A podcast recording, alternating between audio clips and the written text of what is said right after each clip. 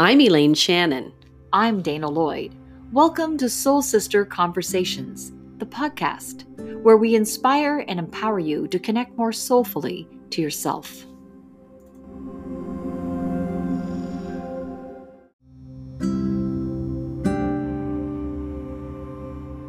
In this episode of Soul Sister Conversations, we speak with Kim Osepchook of Axil Gardens about the power of gardening. She inspires us to return to the earth by making gardening simple. She reminds us that growing even a small amount of food has a great impact on your physical and mental well being, as well as reducing your carbon footprint.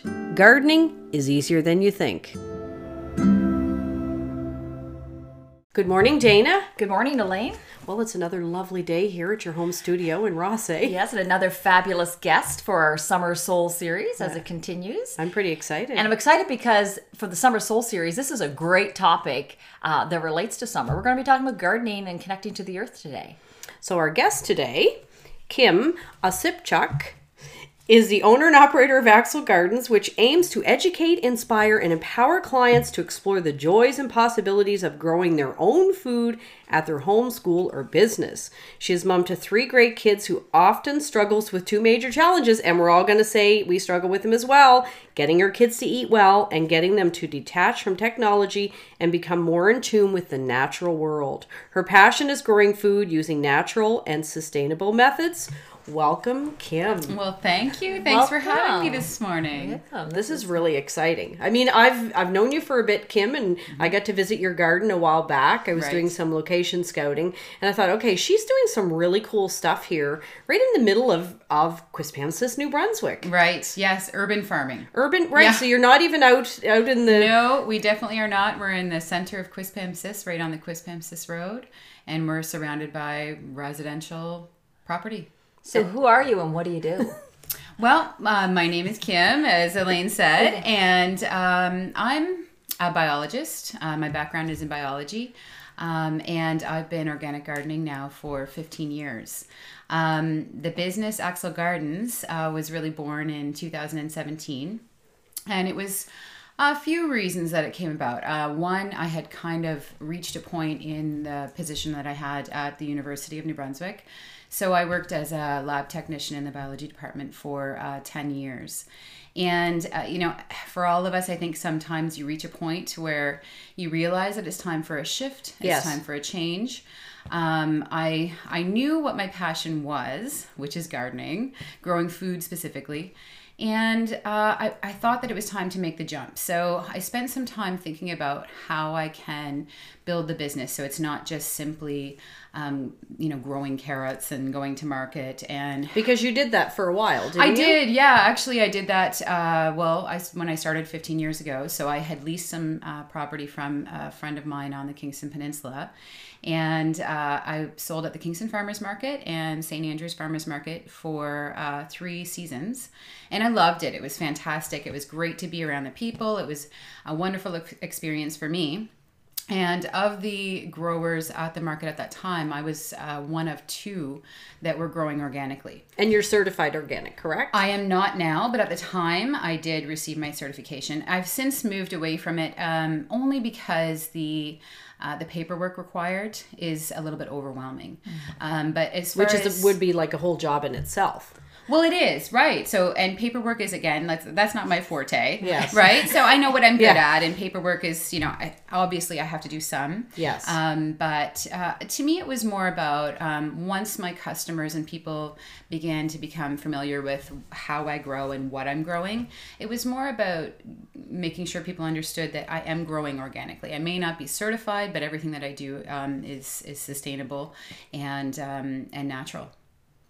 That, so, so what have you always had a passion for gardening? You said my passion is gardening. So, have you always done it? Always grew up doing it? No. Why you I- took the biology abs- degree? Yes, absolutely not. Uh, so I grew up in uh, in Ontario and uh, suburban Ontario, and there really wasn't uh, much of a garden. Uh, We had a small one, if I can remember, when I was quite young.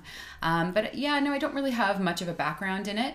Um, what happened was when I finished my science degree uh, at UNB, I got a contract um, with uh, the Organic Agriculture Centre of Canada, which at the time was based out of Truro, Nova Scotia. And it was a six month um, contract as a research assistant. And I worked on several farms around the province that were either um, uh, conventional, that were transitioning to organic, or were already certified organic. And so I worked on uh, four farms in New Brunswick. And during that time, that six month period, it really just hit me. So th- uh, that this is what I, I love it. It was, you know, an epiphany. This is what I want to do. So what about it grabbed you at that time? Uh, well, I mean, it's it's a multitude of things, but obviously, uh, you know, I love to be outdoors. Uh, I love biology. Uh, I'm a nature lover, and um, learning about um, and connecting to uh, growing food really just hit me. This is this is I love it. This is what I want to do. Um, you know, the people, um, the fact that they were considering, um, you know um, natural methods and organic methods to me was that that was the route that we needed to be going and so i really connected to it and grabbed onto it and uh, and it kind of took off from there And that would have been back when you were doing that, sort of at the forefront of the organic movement. Would in in local gardening? Would you have? i would, you say, so. Yeah, I would say so. Um, maybe not so much, um, you know, in, in British Columbia or Ontario, where they tend to be a little bit ahead of us. Yes. Um, but certainly here in New Here in Brunswick, the, in yes, the Atlantic yes, provinces, so. because Right. that was in Nova Scotia as well, correct? So it would have been around. around Yeah, that time yes yeah. yeah. same thing yeah so um so yeah i did the i did the markets and uh and local restaurants um, I even had uh, the Algonquin Resort in St. Andrews. There was a chef from British Columbia at the time um, who connected. He he. I don't know how he found out about me, but um, he called me up and he said, "I'll send a truck down to come and pick up from your gardens on the Kingston Peninsula." And he would, yep, he would come down and uh, and pick up all the beautiful organic veggies. And So take it's them sort back of at that St. forefront of the farm to table, right? That Yes. farm to table yes, restaurant movement. Exactly. Yeah. So that was the beginning.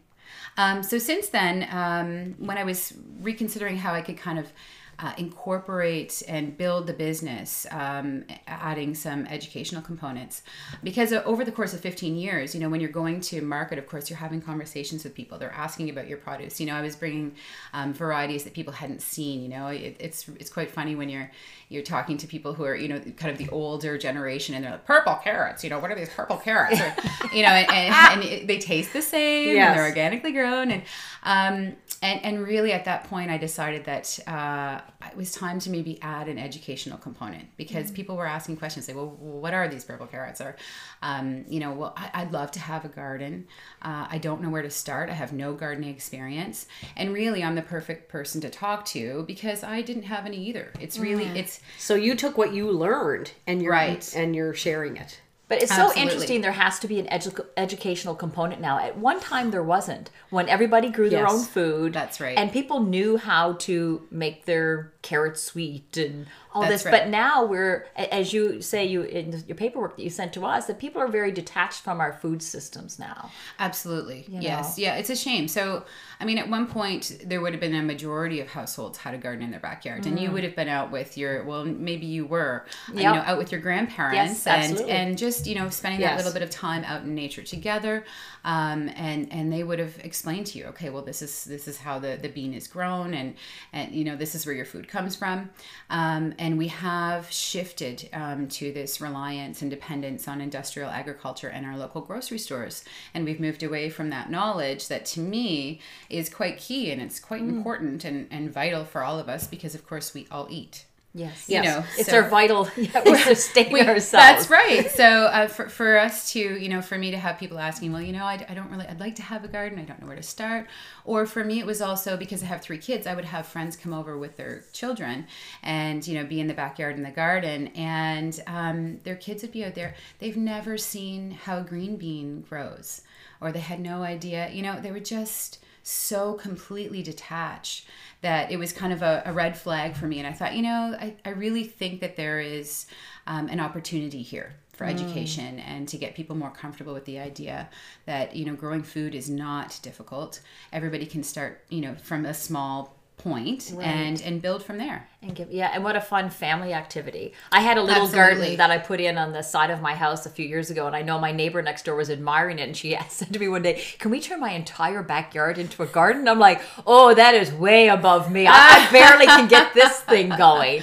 And Right. it, it's fun to watch it grow, but it, it felt like a lot of work. So, how, Mm. how can it, you know, how, what is an easy point of entry for somebody?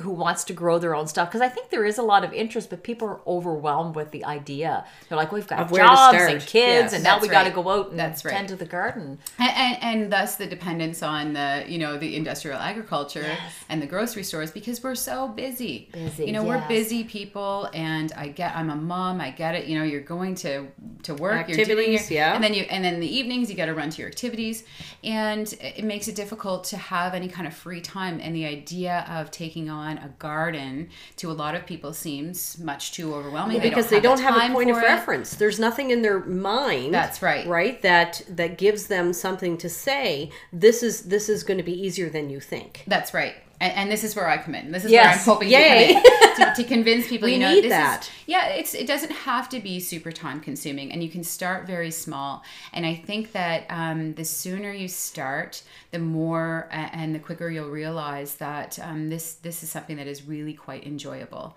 um, not only for yourself, but I think also for the kids. So that's something that I've really noticed, and I have my kids programs, and the children just love it. Um, I think when you if you're starting small, if you want back to your question, if you wanted to um, start somewhere, to me, uh, a perennial um, that can go out in the yard. You know, we're in Quispamsis, um, so we have huge deer pressure. So that's a big Yes. problem too. I know a lot of people say, "Well, I'd love to, but you know, the deer. You know, I've put things out and they just ate it, and it was such a disappointment that I just gave up." But there are some options. Um, so things like, uh, you know, you put out some chives. Well, chives you put in the ground once, and it's going to come back every year. They're prolific. You can constantly harvest from chives, and really, you can add chives to pretty much any dish. Yes, that's right. Right. So that's an easy And feel one it to like start. an accomplished chef. And feel like you're an accomplished chef. Yeah. I've got my fresh chives That's from right. the. Yes. That's right. And I mean, they're they're beautiful. The the the stems are edible. The flowers are edible, um, and the little purple flowers are gorgeous. So it's, Yes. it's a nice addition, and you can really put those in in your front flower beds. They don't, you know, they don't Yes, necessarily right. They don't need have to to be have in their a own technical special garden. space, Yeah. right? And the and the deer aren't And the deer will not. They, do eat They don't Oh, touch chives. They chives. will not eat Amen. chives. Really? The deer are. Wow. I know. We'll just let that Okay, go. that's an exciting Right. one to know. Yeah, and another one um, in the same vein would be uh, rhubarb. So you buy your yeah. rhubarb in the Yes. spring, or if you have a friend who probably has more rhubarb than they could ever use because they're so prolific again. Um, but you can get your roots from them. So if they were to dig out roots uh, either in early spring or if they were to do that in the fall, you put in your you can put rhubarb pretty much anywhere, And the deer won't eat it? and the deer will not eat rhubarb. Okay, I Right? have. No, look, I'm excited. Dana. I got two new plants That's because I grew up with a gorgeous uh, rhubarb garden. My grandfather had it, so it was always had fresh rhubarb, and it was delicious. But again, it's the you need to have like the eight foot high fence to keep the deer out. So that's a nice Right, option, right. So to- there- there and it'll grow anywhere because I have a small patch in the anywhere. backyard, but I but it's not growing well. Like it's under a tree, so it's under my maple tree, Mm. and it's it's compact. It doesn't it hasn't spread. It's just right there. Now I, I'm able to harvest it probably three times Mm-hmm. over the summer because you I do, don't let it go to seed, right? So Right. it grows, but it's Right. not spreading like my grandfather had. Like a fifty, he had a fifty foot length, you know, patch of rhubarb. Nanny, we had stewed rhubarb all summer. Yes, yeah. Yeah. So probably um, it would need maybe a little more sun. So you could easily sun. take that root and you could move Oh. it. No problem. Dig it up. Dig my it in fall hole, project. Stick it in, and just put it in somewhere where it's going to get a little more light. But look at Can how exciting some, that is, please? Dana. You can. Have, I'm going to make a little stewed rhubarb for our next uh, our next gathering. Right. But the, th- but the thing is, when you can go outside and have that small win, Oh, mm-hmm. yes, that's right. You feel accomplished. Well, yes. and your right. motivation to keep going because I think it is disheartening when Yes. deer eat it, or you, yeah, yeah, you have it under your maple tree and it needs more sun. We we might realize That's what it simple. is that that, that plant That's needs. right. Now, if I plant rhubarb in the fall, can I eat it next year? I've heard that you've had to hold it back a year. No, you know, you can harvest. eat it. Really? Yeah, just eat it. Okay. Yeah, Oh, I'm yeah. excited, Elaine. I'm coming over for that Yes, rhubarb. yeah. we're gonna we're gonna move that, and I'm gonna give you a little piece. We'll put it on the, our, our Facebook page. Watch us plant our rhubarb. I am. That's that's awesome. Right. But these are the things that I think somebody like yourself, because you do consulting, like you will meet with people and consult Absolutely. about their Yes. So tell us about that garden part of your business. That if Right. people are listening, they're getting excited that they can plant. I'm excited right now. rhubarb easily. Right, How? so- what do you do when someone says, "I want to get into this game"? Well, um, I have three elements to consulting. So the first one would be uh, I've been working with several schools. So whether they have an established garden, they've built their garden. Oh, that's amazing. I had some teachers reach out that you know teachers same as the rest of us. You know they're so busy and they're so overwhelmed. And I personally have this new appreciation for teachers because I, I run these children's programs and I only have twelve to fourteen children in a week. And wow, it, that They're busy that- little people. They are busy little people. Um, They're curious. They're so curious. Yes, yes, and and this is what I love. Very enthusiastic. Um, but the the school consulting basically is if you wanted to, if the schools wanted to set up a garden, um, to be able to sit down with them and just kind of s- suggest, okay, these are their these are your starting points. So like anyone, you know, they're in the same position where they're going, well, we want to do this, we're not sure where to start, or somebody has taken the initiative and said, we're going to build a garden. They've got things built, and then now what? So this is where I come in. Okay, well let's let's have a look at what we can do here, um, based on space and and what you would like to to produce exactly for the school, what your uses are. Um, so I do that, and I also do um, personal consulting. So home cons- uh, consulting. So if you were to call me and say. Kim, okay, I'm ready. I want to take the plunge. I, I know that this is something that I want to get into. I don't know where to start. Um, I would come to your home and we would walk through your your space, your yard space, um, have a look at sun, um, do a soil test, and then we and then That's we where would the biology comes that's in. right. Oh, I'm That's- yeah, excited. absolutely. That well, that's key. Soil Yes. is key So to any garden. I mean, it really is. Um, so, uh, and then from there, we would go through. Okay, well, what um, what does your family like to eat? I mean, that's the very first question, right? What do you eat a lot of in the summertime? You Right, know, grow something you're actually going to eat. Instead You of some obscure vegetable that or, or or exotic flower which i mean may be lovely but really if you're going to if you're going to spend energy and time to me um, in a garden space make it something that's useful make it something that's edible make it something that you know you can really and clip off you're- for lunch. That's right. Yes. And and you don't only get obviously that, you know, nutritional value out of the food because if you're growing food yourself, you're getting the highest nutritional content you can possibly get out of your food.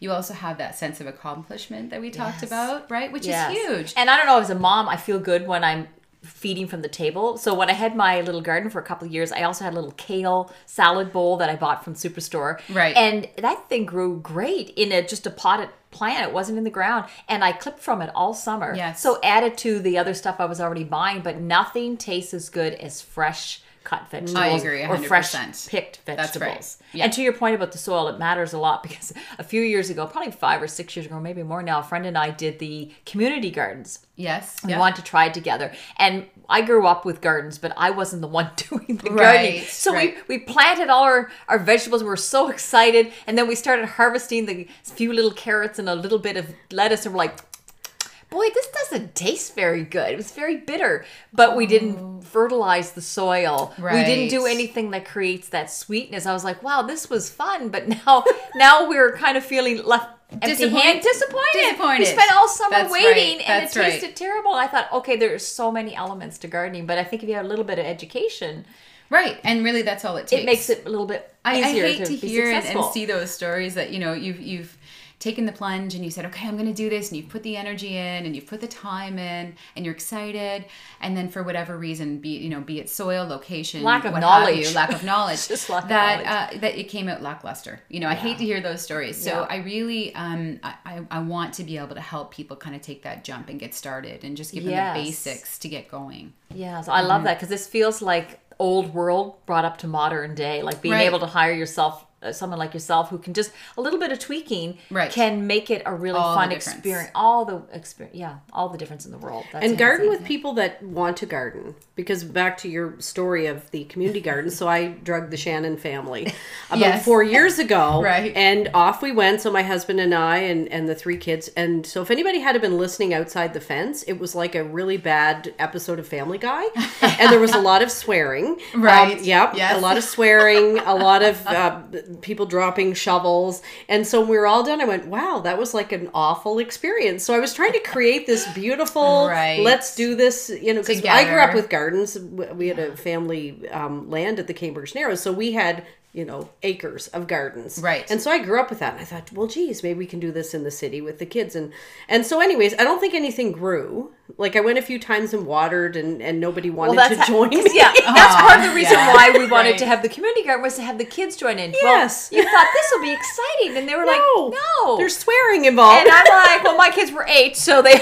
There Right, wasn't any swearing right. involved at your my house. My daughter got out there for a little bit, but there's a lot of care, and I thought they'd be excited because they're always excited to see it grow when it was on the side of the house, you know. That's but right. I was like, okay, they really, you know, they would like to eat it, but That because was a I make love, work project for us. you know, I don't know. Well, you- yes, yes, it can be. What I find Intention um, is everything. what I find with the kids, and this is uh, probably the difference, is that um, uh, we're learning as we go. So as we're planting seeds, so you know, planting seeds in itself isn't that exciting for kids, right? But if there is, you know, a, a learning process as they're going, um, it's much more engaging for them.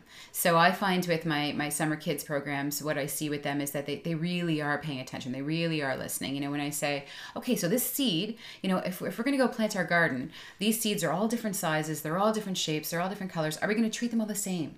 And you know, they're looking at me like thinking, well, yeah, we would treat them the same. Well, no, we're not going to treat them the same. Oh. So you, you don't plant them the same way, you know, and there's a learning process there. Mm-hmm. Um, and it would be the same with adults, I guess. But this is how I found that uh, I can get the engagement with children, um, right from seed all the way to harvest. So, and, and we literally do that in my gardens. We we do planting, and then we go all the way on the very last day of our kids camps. We do um, a harvest day, so we go garden to table. We do all the harvesting. We do the washing and preparing, and then we make a beautiful meal together. Oh, That's nice. amazing. So they get the full process, the full scope. So they see everything. So now they have this skill imprinted, That's right. right? That's that they right. can use and go home and encourage their parents. That's the hope. I think and so is that the happening? hope. So there's the thing is like what is the gardening doing for these children? Like are they taking that home and and saying to, the their parents, Yes, according to the parents, yes, absolutely. They're saying, you know, that we're, we're learning from our kids, Yeah, which you know, um, and in terms of, and this isn't this isn't the intention, obviously, but if you think about it, you know, these these huge companies, you know, you think of, uh, you know, McDonald's, these huge corporations. Well, they certainly market to the children, right? Right. We have this marketing Yes. that's to to the children, and there's a reason for that because obviously through the children they're going to get to the parents. So in a small way, you know, I'm kind of hoping that that's what will happen. You know, if the, if the kids are really keen and the kids are going home and they're talking about what they learned and they're talking about the process and they're teaching their parents some things, the hope is that maybe it will encourage the family to maybe work on that together. Um, It feels like you're planting more than plants. It's, you're planting passions, right? Yeah, that's because hope, even I right. grew up with the gardens as you did, Elaine, and so both of us tried to have the experience of bringing the family to it in our own busy Yes. lives. Yes. It's nostalgic. It's Right. what you remember, Right. And also, I think in this very busy world, as you uh, Lane said in your bio, you struggle with you know getting the kids off technology Yes. more than just connecting to our food system. I think you're connecting back to the earth, connecting go this this idea of pulling away from all this busyness and going back to the things that matter and actually make you really happy. that's right. Yeah. and- so, and- how, what impact are you finding with the kids, like being out in the dirt and the you know? The, there's always that struggle for technology. That's right. Well, well, it's interesting because you really wouldn't think, you know, the very first year that I ran the kids camps, and, and also I have school visits too. So I have school children come in, and you know they are they are used to in the same way that that us adults are. They're used to that fast paced, you know, uh, immediate gratification. right, plant the seed and then it's going to do this in an hour. That's right. It's yeah, not. That it doesn't Yeah. happen that way. So um, creating engaging material for them obviously is key. Um, but I think with um, with the kids in the in the kids camp, they really. Um, uh, once I get them out into the space, you know, there I don't limit them in terms of you know what they could try, and and there's kind of this uh, freedom to learn. So I let them uh, walk around the garden initially when they get there to kind of look at everything, to ask questions, so that To be curious, their- an to their cu- to be so their curiosity is is not necessarily led by me it's led by them Yeah. Um, it's amazing to me when i get them in there um, what they're willing to try. So these are kids who are saying well i don't really like spinach and well i've never tried rhubarb. And what i always tell them is all you have to do is try. Just give it a try and you might be surprised. And nine times out of ten that is the case. So they're they're really surprising themselves. They surprise me because they're fully engaged. Um, yeah, I we also do. I mean, we do this whole section on soil and uh, composting and earthworms, and because it's hands on, and I think that's the difference between um, you know sitting in a chair in a classroom and trying to teach this type of material versus their hands are in the soil, they're getting dirty, They're touching the worms They're touching the worms. Oh, They have their magnifying glasses and they're really looking at the worms and and learning about why that worm is important, you know, and and how it affects what we're doing here. Um, so yeah, engagement and, and um, they're kind of you know it's child led learning. Yes, and I love that idea of taking the kids away from that technology and allowing them to be curious about something other than this this busy you know world that we live in. That's because i think Yeah. that we seem to be going astray and it's like they're losing all the skills. Because i know you said one of your missions is to understand why we need to make changes in our current food system. So why do we need to do that? You said the way we're doing it is not sustainable. No, it isn't, um, and this is because of the the reliance on uh, industrial agriculture.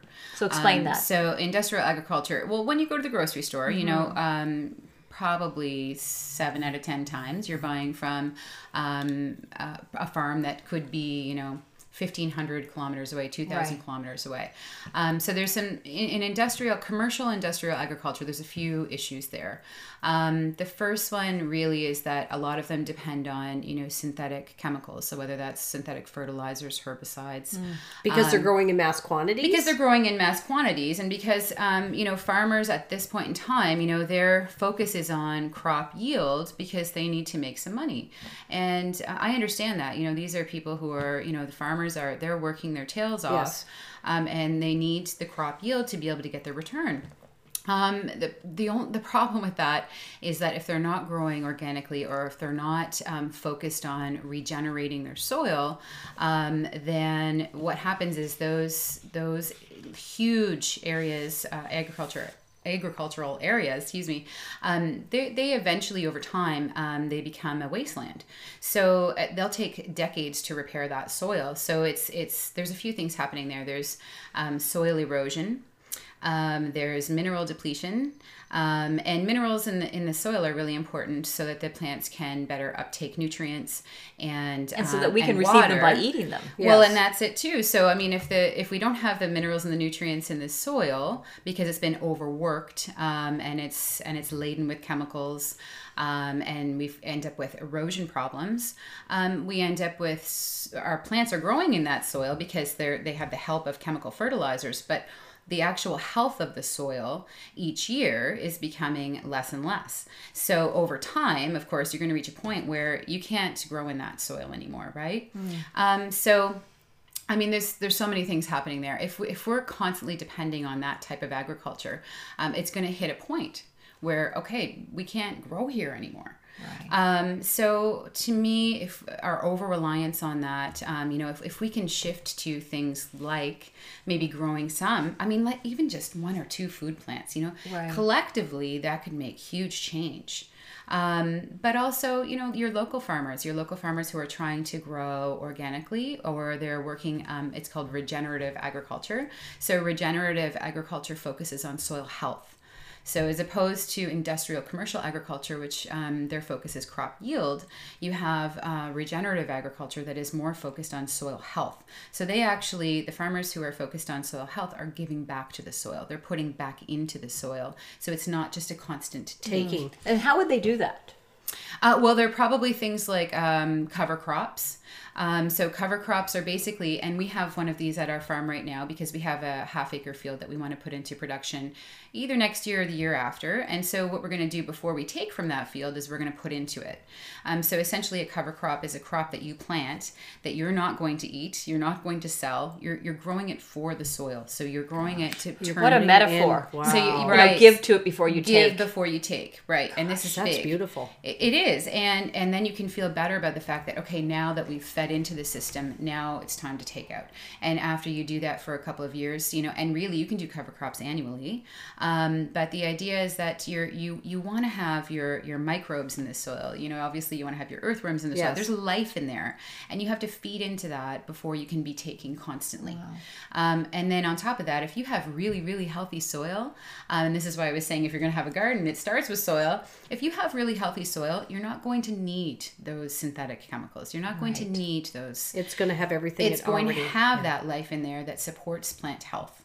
So when my grand, so we had our gardens. My grandfather always rotated crops. Mm-hmm. Like every year, Right. he would have certain things in different fields, and then he would let the field grow over. Right. One year, and I mean, back in the in the day when we were picking rocks at six in the morning every spring, Right. we, and we didn't understand. It was like, oh, good, Grampy's at the door at the cottage, right? Yes. Get up, we're picking rocks. And my friends was like, didn't we do that last year? Right. And I'm like, I think we have to do it every year. But Right. Mm-hmm. I didn't understand all of the things that he did. And I mean, he he didn't come from farming. He just came to it. Right. And now Yeah. listening to, I understand a lot more of why he did what he did. And that was something right. that was passed down then. If he was in the garden, he probably learned it from somebody Well, else. he- Like I I, used to his hear his mother all these probably things. Yeah, was probably a gardener. talked about it, right? Like if you garden, they have experience that you pass on, Right. That w- w- we've lost because people have stopped doing it. I mean, I remember having large uh, one field that was just a potato field.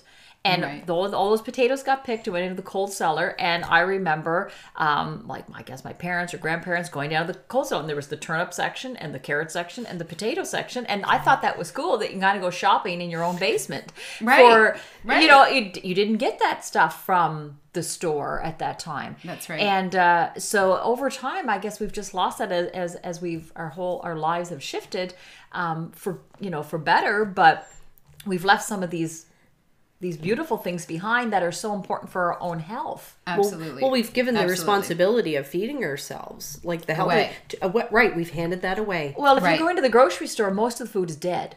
Like they say, shop the perimeter. I mean, if you really pay attention and you become conscious in your life, consciousness everywhere, even going into the grocery store, you go up and down these aisles, it's Mm-hmm. crackers and cookies, it's dead food. I mean, anything that's alive or came from something that was alive is like in the vegetable section or the meat section or whatever, but anything else is just manufactured. And I have children with peanut allergies, so I am a label reader and have been for a long time. And once you start reading labels, Right. you really go, "What the heck is that?" Right. And you think we're putting this into our bodies and try to minimize that now. Um, so I think it, you know it's a great interest in if you can eat well. Oh, 100%. and, and I mean, even in those grocery stores, you know, you're, you're, you're, even if you were to buy all vegetables and fruit, you know, you know, technically half of our plate now is supposed to be vegetables and fruit, Yes. right? Well, I mean, if we're, if we're purchasing from places that we don't know what they have, how they have treated right. the soil, how they have treated those plants. Um, and then, of course, there's the issue of transportation. So, if we're talking about things like um, not only personal health, but if we're talking about environmental health, um, you know, you've got transportation there that, you know, Adding like to I the said- carbon footprint. Right, Yes. adding to the Right. carbon footprint. So that's you know, um, you've got your your emissions there. You've got refrigeration that's required for the two weeks. Right. You've got the time from harvest to plate. So all of those things, you know, they're leading to uh, nutrient depletion of the foods. They're adding to the carbon emission problem that's contributing to climate change. You know, we've got all of these elements that um, this is where I feel like we can make these small changes. You know, to me, you know, in the same way that we all have our recycling bins now at the end of our driveways, I really believe that we're at a point where it's not that difficult to throw a couple of food plants in and just start. Right. Just start with something small and and slowly build. Right. That sounds like a great call to action for our listeners. I'm hoping Everybody you know, get I- some chives I- and that's- some rhubarb. Get your chives. Get your rhubarb. and I don't have that much rhubarb. I can't share with everybody. So Right, Da- Dana's getting some for sure. yeah well and you know you know those types of things the other thing with um with growing your own is that i think people also think well i couldn't preserve it you know it'd be really hard to preserve these plants and because uh, in the same way that Yes. we had the root cellars and we had those yes. carrots and turnips down in the basement um, you know there was a time where it wasn't just that you grew through the season it was also that um, you know our, our grandparents they knew how to preserve it That's what we Absolutely. did. Well, we had a whole. We had enough vegetables from the summer to last up until All- yeah, M- right through March or. April. Like That's we were eating, but what we did was they blanched it. Yes. And they froze it. Right. Now we've lost our power way too many times here in Rothesay to trust a deep freeze, right? Right. Unless you had. But that's But what we preserving did. was But we another did. popular We way. preserved, and so we were city kids. I mean, we lived in the city, but there we were. You know, we had we had all these beautiful gardens, and we ate from them. And I was just I was at the grocery store today buying some blueberries for us for later, and I remember Nanny's blueberry patch in Yes, the backyard, and she would be sitting out there, and she would pick enough to make a little pie for lunch. Like she was always foraging. I love all that Yes. talk. It just makes me excited for Yes. all this cooking, and I'm like, oh, blueberry pie. Yeah, I just put blueberries in my garden last fall. So are they? So what are they called? Because Nanny's blueberries grew wild. Like they, there was just there was a whole field. Right. Yeah. And and what I have is um, that I put it into the garden space. Now this is in the fenced in garden area Yes. because of course you have to have a lot of what I grow. I do have to have fenced.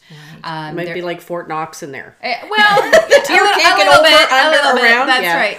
Um, but I did put uh, some. fr- I added fruit last fall, so I've been doing vegetables for so long, and I thought, you know what? If I'm going to try to um, learn as I go, because that's one of the beautiful things about gardening too, is that it, it's a, it's an ongoing learning process, and I'm a lifelong learner, so I'm always looking to learn new things. You can't ever know it all, so that's kind of a fun part of Yes. it too. Um, but I thought, okay, I've been doing vegetables for a really long time. I haven't really experimented with fruits. So I added high bush blueberries and I added strawberries and uh, even kiwi. So I did Kiwi? kiwi We can grow yes, kiwi We can here? grow kiwi here. Yeah. Now they're not the, they're not the ones that you that you think of, you know, from New Zealand. They're the Yes. big, you know, great big guys, but um, they're about the size of uh, grape. Um, same flavor, and you just eat the whole the whole skin. The whole thing. Um, yep. And is grow, it a They grow on a vine? vine. Yes. Oh. Yeah. Yeah. And uh, and so I added those to the garden this year too. They're in the fenced in area.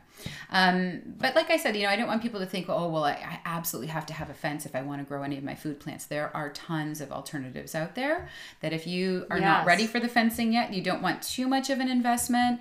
Um, there are lots of alternatives that you can. Do you have those right on your yard. website or anything? Because that'd be a great resource just to go online a and be able to find some- out what can we grow. Because I think that's half the battle. If we if you don't have success, like you said, you get disappointed, and that's right. it. Like I don't yet. I'm You know, thinking that's a great list to start. Right, I've got yeah. chives in the rhubarb. I'm like, okay, Kim, what, what else, can, I, put grow? in? Right. Yeah. no, that's a really good idea. I don't yet. You know, I, I, I come up with all of these ideas, but the actual time to sit down, and Yes. maybe this is what my winter months need to be focused Yes. on, is kind of creating some more, um, you know, user friendly info for people who are just trying to start. And even for, I was reading an article this morning, uh, actually, about, um, you know, plants that you can be starting right now. You know, it's the heat of summer. We're in July, almost August, and you think, okay, well, the garden season is coming to a close, really, or we're nearing the end of it. But it really isn't. You know, we're we're kind of midpoint, which is beautiful because we've we've gone through the whole spring season. We've done our se- well, I've done my seeding certainly in March, and um, and now we've got these these vegetables that are coming to fruition, and we're harvesting all kinds of things. But it's also time that you can now seed again. So there are certain So there's a second seeding. Right. there really is. So yeah, we've So got where this. it's not too late if somebody wanted to It try something. absolutely is not too late, and, and really, if you wanted to build a garden, it's you can build a garden anytime. Really, um, you know, fall is a great time to build a garden because you, you you have time to prep your soil, you have time to cover it, and have it all ready so that in the Food for spring, thought. right? You're already ah, Yeah, You're getting organized. That's right. You're speaking my you're- language. right? So you get it all ready well in advance. You have that bed ready to go, so that in the spring You can you're ready- enjoy the process. That's right. Yeah. Instead of having to think about, okay, well, how am I going to build this? And and you're in a hurry, right? Because it seems Right. like our spring. It always seems like you're behind. That, Oh yeah. Oh, tell me when about you it. do the garden. So we, mom and I had talked about this because my parents just moved into our house, so we've split our house into two families. And mom's Mm-hmm. Like, we just need to have a tiny garden because she always Right, had one at right. the place at the Narrows. And I'm like, okay. And she and and so we're looking around our yard. She goes, what if we just move all these you know ugly shrubs out of Right. the back of your house, Right. and just plant the garden right here? It's full sun. Yes, And I'm like, hmm, okay. absolutely. So we can prepare that this fall. So that next year and get those ugly shrubs out of there. 100%. Yeah. Yep. And put in so it comes food. down to you know basically just clearing a space or making a space available whether that's removing sod or whether it's taking out some shrubs or maybe you have some flowers you know in the front of your house in a really sunny spot that you like but really what purpose are they serving you know or you, or you could work They're, around well, right them. now they're feeding Right. the deer. if you're that's the, right My hostas that were beautiful up until a week ago when I was bragging. Yes. I came home the other night and there she is standing mm-hmm. right in the middle of them mm-hmm. having the feast of her life. She's the like salad bar so I it was a- salad Yeah. bar. I did, and all my neighbors are like, "Why are your hostas looking so nice?" And I'm like, "Not now." yeah yeah yeah yeah, she got theirs first and then got mine later. Right. So I mean, in, in those spaces, if we could replace even some Ah. of those spaces with edible plants, And the rhubarb leaves are huge and big, and yeah, lovely. I'm thinking because I get most of my sun in the front of the house, uh, and I'm thinking hmm, maybe I can take out some plants that are the deer eat anyway, Oh, absolutely. and make a little area Yes.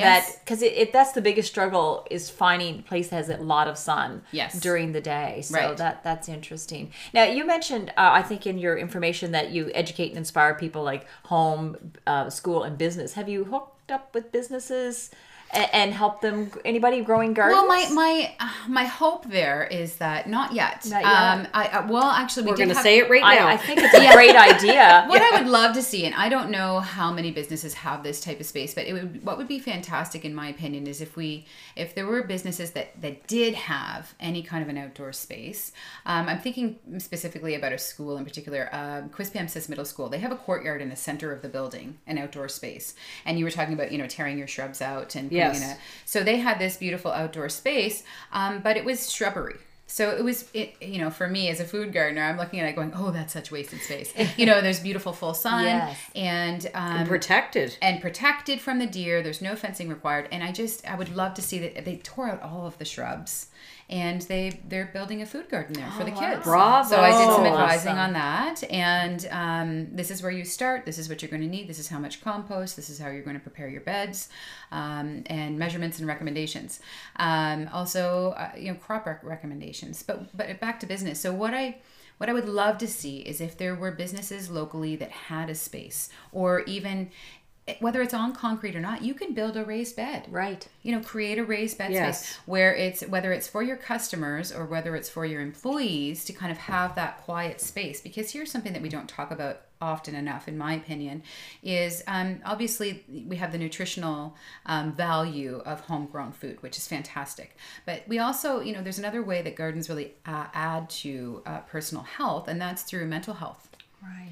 You know if you can we all know that you know being in nature um, being quiet being more mindful of what you're doing you know if you if you can be in that type of space well that really lends to good mental health right Absolutely. so for me if the business side of things what what i'd love to see um, is more businesses to kind of create that kind of a space Yes. That like a meditative I space where so. people can Can go you imagine yes. midday being able to just get a Oh. break? You know, And let go people go nib- for and walks. go nibble. That's- and, really, you just go and maybe pull weeds or help contribute to the garden. what whatever Have a meal at the end of the season with your right. your staff. That's and, right. And that, talk about team leadership. Right. you know, Right. You know, building teams and what a, a fantastic way to do that. and really to to decompress so you know imagine having a yes. space halfway through the day where you can go and you can just step away from it for a moment and be in an entirely different type of environment Mm-hmm. you know to get centered again and get back to your day i mean we, we we know some businesses we've heard of businesses that are you know they provide exercise programs and that Right. sort of Yes. thing that promotes um, physical and mental Wellness, health well yeah. i think and wellness Yeah. i think a garden space does exactly that It's you another know? dimension. it's another place Yes. to do to, Yes. to provide that kind of And I um, think the mental health side of it is so important. Yes. I know I have a aunt, she always picks me oodles of blueberries, wild blueberries every year. And she says she loves picking them. And I would Mm-hmm. Say, oh, like, that's so long to pick them. Like a two liters takes you an hour Mm-hmm. Right. at least. Yeah. And she goes, I love it. Yes. She, because she's just there picking them and she's picking the leaves off them. And That's she goes, it gets me away from like your monkey mind, right? That's right. And it's a, it's very meditative. So I think it's, you know, Absolutely. that It really is. nature. So and it's yeah, it's the connection with nature. It's grounding. That, it's that quiet right? What, what's space. happening? Do you think, or what's your experience? What are all the things that happen when we connect with nature in that way? Picking berries, growing them. Well, it's it's that uh, opportunity to step away from the fast Mm-hmm. pace that we're all living. It's a, it's an opportunity to step away from technology, which we're all bombarded with. Yes.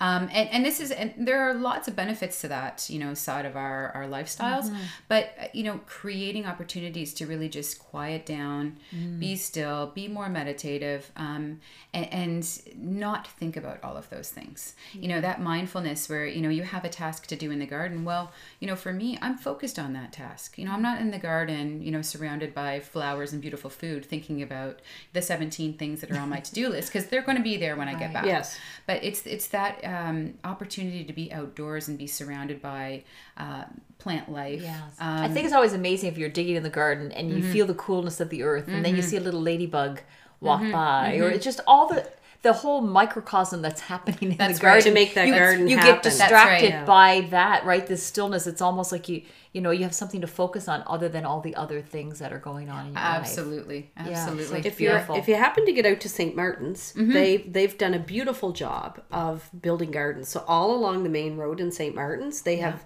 they have garden boxes and benches, and there's a little sign that says, you know, this is for you. This is for everybody. And if you see something and it's growing, like eat it and enjoy. I love it. So, the, I so St. it. Martin's has been doing this for probably, oh gosh, maybe five years that they Is built that these. right? And so it's all the way down the main drag, and then you can sit there, and I'm just in awe. Yes, Like every year of how it genius, expands. And right? there's the little, what are the flowers that you can eat? Are they the nasturtiums? Nasturtiums? Yes. Yeah. So they've got nasturtiums, they've got strawberries in them, uh, they have chives. And so they don't have a huge deer problem in St. Martin's, which is Okay. helpful. Uh, but, yes. uh, but I think most of those things would be deer resistant. But that is a great example of a village Right. you know really adding to that that i guess the mental health side of it Well, and and, and before they even got started on that, somebody uh, or, or or many people collectively recognize the value in that Yes. right and so that is where we're at right now is um, trying to help people recognize the value in growing some of your own food because it's not just about the nutritional value of the Yes. food it's also about that the, the whole holistic approach right where you're talking about your physical health you're talking about your mental health you're talking about environmental health and you know a garden space ca- kind of covers all of All of those, those spaces things, right? right. and that's where we're at right now we need more of that and and connection with friends and family Absolutely. so when you're gardening with people that like to garden with you not your kids yeah maybe yeah but people like your friends or or Right. you know, people in your community Yes. Yeah. Yeah, and I have friends come over, and um, you know, even even just girlfriends that come over that uh, you know to walk through the space. Yeah, And, that alone. and that must just be that just- alone. You know, I've, I've got a couple of chairs down in the corner that you know, and I put some patio lights above the space, so it's it's it's quite a magical spot, really. And you can create that in a really small way. You can create it in a really big way. Um, it's just really, like I said, it's a matter of just getting started. So it's just about getting over that initial hurdle. You know, Mm. it's really not as hard as you think. It's not going to take all of your time. You're not going to have to devote your summer to creating a garden. You're just not. Well, I think everybody just took a, deep sigh of relief. right. yeah. we can yeah. do this dana That's right. You can do it. Yeah. It's true. Yeah. We'll have to have a soul sister garden community. Yeah. Yes, yeah. Yeah. So if people are interested in getting started and want to find out about your services, how do they connect with you? Where can they find you? Uh, there's a few different places. So uh, you can find me on Facebook under Axil Gardens and uh, A X I L. AXIL, Axel Gardens. And um, there's actually even a tab there where you can just send an email or you can message me there. So I have my messenger, business messenger is open. Um, you can send me, you can go directly to my website, and that's Axil, uh, www.axilgardens.com. And there's lots of info there. And there's also a place there at the very bottom of the page where you can just send a message, get in touch, um, and, uh, and I'll get back to you. I think uh, I think that's a good idea for a lot of people who are thinking about it. Have, Yeah. You know, because I, I know lots of people are interested in that, but it's Yes. finding but the it's time the and fear and right? the easy that point fear of of it being big Well, it is, and it's also, you know, we all struggle with this, and I think that uh, in in life in general, we struggle with kind of the fear. Of it's one more th- failure, well right? oh yes It's my garden's gonna die That's right, and, and oh, I have black thumbs, and oh, I'm black thumbs Oh yeah, I hear this I've all never the heard of that. I know what a green thumb yes. is, but a black one is you kill everything. That's right. Okay. So I hear this all the time. Oh, I've got black thumbs. I, I mean, I'm not even gonna bother.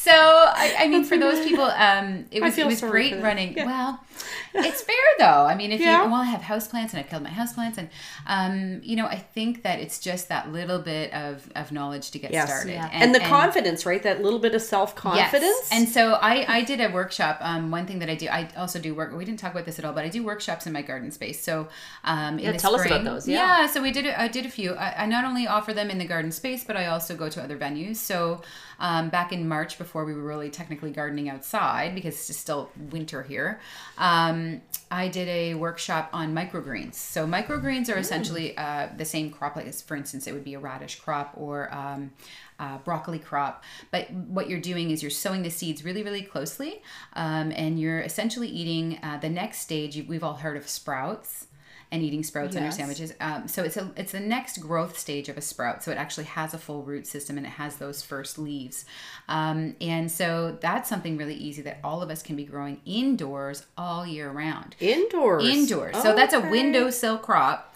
And that's one food item that, like I said, you know, if everybody was growing a little bit of just a, one or two just to get started, it would make collectively huge change. So I think that, you know, that kind of workshop was fantastic for for the winter months. I may do some more of those in the fall. Um, and then we did uh, a sip and seed at the Saint John Ale House. So that was really fun. Okay. So that was a first for me. And um, I had uh, basically a seed kit. So we, I brought a selection of different seeds based on what people um, wanted to grow. Did a quick background on, okay, well, if you have this type of outdoor space in terms of light, um, these are the crops that you want to choose. And they went home with the, their handout and the knowledge they needed to get started. Um, I've had them send uh, me pictures since then, and they're super excited because they grew. Yeah. Their They actually grew. You know, and They turned their black thumb into a green thumb. yeah, and so for me, that's a huge win because these are people who are, you know, they are interested and they want to get started, but it's just, it's tricky to get that know-how without having Yes. to spend hours and hours in front of a, a computer or googling it all. and that's, right. and actually, that's quite different anyway. It's a different type of learning than doing the hands-on. Yes. So uh, that was a great workshop, and then we did um, in June we did a gardening with kids workshop in the garden. So that was a parent and child, which was fantastic. Oh, lovely. Um, and that was really lovely to see the the parents and the children kind of doing this project together, and both of them being equally excited. So that Mm. was fun. Um, and then I did a home herb garden workshop. As well as uh, a salad bar workshop. So, build your own salad Ooh. bar. We just did little pots, and you can take those, put those out in your back deck. Um, so I give you know recommendations. Okay, well, what's your what's your back deck space like? Are you going to have lots of sun? Are you only going to have a little bit of sun? You know, and talk Yes. about that with them so that they know. Oh, okay. Well, I'm not going to put my basil on my shady patio because that could be the reason that it Right. hasn't succeeded. Right. You know, We right? think just because You know, it's a plant, it should grow anywhere. well, and that's it it. has Yeah. different That's requirements. it. They all have different requirements. The Yeah. Same way I was talking about the seeds do, the plants do as well, right? Yes. So, and, and and the light bulbs go on, and people go, "Oh, okay. Well, maybe it's not me. maybe it's not my black thumbs. I actually Stop labeling yourself, people. That's right? right. Give yourself a chance. So um, yeah, so the workshops Yeah. were they were a hit this year. They sold out, um, which was great. And So do you um, have those ongoing? Uh, you- Well, or not every now and again you- you'll put one on. Uh, well, I did spring. Um, so I did So- those five workshops in the spring, and then um, last fall I had done a couple of fall gardening workshops because, like I said, we're at this point now where we can actually start seeding again. Um, because we're, we have two more months of growing, and so things like lettuce, where people are like, oh, my lettuce is done now. Um, my lettuce is going to seed, um, and that's when lettuce tends to get bitter. So it sends up a flower stalk out of the center of the plant, and people, you know, they're picking up the leaves. done. going, This this tastes awful. Why? You know, I, I'm doing something wrong here. I got the it's like, no, no, lettuce. that's just the developmental stage of the plant, and it's time now to take that out and reseed. Oh, so okay, we're- you literally take it out. It, yeah, 'cause I, it's I, not I perennial. chop mine. so. I leave the roots in. I chop mine right at the base so that you leave the roots in the soil because again, we're feeding the soil. right, Right, So you just so- plant next to it, or So right w- oh, you can on top right of over it? top. You can plant Really? wherever you like. Yep. So I Oh. usually when I'm when I'm changing over beds or turning over beds, um, I leave the root system of the plant in. I recompost another layer of compost. So again, you're feeding that soil, and then sometimes I'll add some amendments if I need extra nitrogen or. Um, but they're all organic amendments. And then I seed. So that's what I'll be doing over the next uh, week or two so that I have my fall crops um, that you can. There's lots of ways to extend your season too that we don't realize. You know, we think our first frost comes and we're done, but there are ways that you can extend your season. So, um, you know, plastic coverings, tunnels, hoops, row cover will protect some of those frost sensitive plants so that you can actually grow it well into October. Wow, Mm-hmm. Amazing. wow, this has been an education. And inspiring, and I'm a little hungry, and I want a Yeah. blueberry pie from Nanny, Yes, who's not with yeah, us no anymore, kidding. but God, her blueberry pies were good. Yes, yeah. They always everything tasted so much like you said, Dana, so much better from the garden. I mean, it just Yeah. it it just takes you back to for me a childhood, Yes, probably yeah, it is. yourself. There's nothing Yes. like a carrot. I mean, there was a Yeah. time like a you- dirty carrot. It's dirty Wipe carrot. dirt this off, is what my the kid, carrots. this is what my kids do. The kids that come to the But you garden, think about the snacks just, that kids They're like, oh, well, should we should we wash it? I'm just wiping on your shirt. Wipe it on your Do it shirt. you're old good. school. Do it old school. Yeah, because and really that's what it is. Where like it's it's kind of going back, and this is one of the things I actually have on my website is kind of returning to old school. Old Returning school Really? learning. Yeah. Yeah. Yeah. Mm-hmm. Yeah. Yeah, I, I think, think we're that- nostalgic for that time. And I think so, and and there, and there is a way. You know, it doesn't have to be one or the other. It doesn't have to be this fast-paced, high-tech. You know, and, and then we we leave all of that in the past, all of the the, the, the opportunity for growing. We don't have to own get rid of our electricity and all that and No, go back to that's no, right. But we can have a healthy balance. tempting. Balance. But we, can, have, a healthy balance. Absolutely. Yeah. Yes. Yes, both. Of both. Yeah. Is there anything else you want to add about Axil Gardens now that you have the, the mic? Is there anything Oh, we haven't nothing covered? the t- I think we covered everything, really. I mean, good. most of it. Yeah, yeah. that's good. Basically, I'm just I'm looking for people who are interested, um, and I would I guess basically what I'd like to emphasize is that it's not too late at this point to put a garden Yeah, in. that's to the start exciting thinking part. about. Yeah, so fall, like I said, like fall would be a fantastic time. Um, to start thinking about okay well if i put it in now um, you could even get your first crop in such as garlic so garlic is a fall uh, Garlic? yes so you get your garlic in in the fall so you build your garden this fall put your garlic in in october you've already got your first crop in the ground What which about is really asparagus? exciting. I have a neighbor who has asparagus, and I'm jealous. Every year she has a Yeah. um, a, a Fresh crop of it on. Facebook, and I'm like, oh, I didn't realize it was a perennial. Yes, it is. Yeah, no, asparagus takes a little bit longer to establish itself. So uh, asparagus is, um, and this is where I may be hard to believe, but I may be a little bit impatient. But uh, I, the, the asparagus takes about three years to fully Oh, really? come to the point where you're going to get these nice harvests. So I actually don't have asparagus. That's an I will. investment. That's an yeah. investment. That's a bigger investment. That's right. I like the next in year space, ones. right? So an That's investment right. of space. But I love the investment of idea of, something coming up that I don't have to plan. I'm like, Yes. oh, this one's already Yes. gonna There you come. go, Dana. Right. So things like like blueberries, your Yes. strawberries, so any of those perennial vegetables Yes. that are going to come back. And this is what I was saying, you know, with the chives and the rhubarb, they're super easy. Yeah. You know, you put them in once. Basically, it's very basic care. You know, from the time you put them in the ground. From So year to even those black thumbs even can those, turn into a green thumb absolutely, with those. Yeah. absolutely. Well, this has been awesome. Thank you, Kim. Thank This you, Kim. Wow. Thank you for having me. This is fun. This would be awesome. Thank you.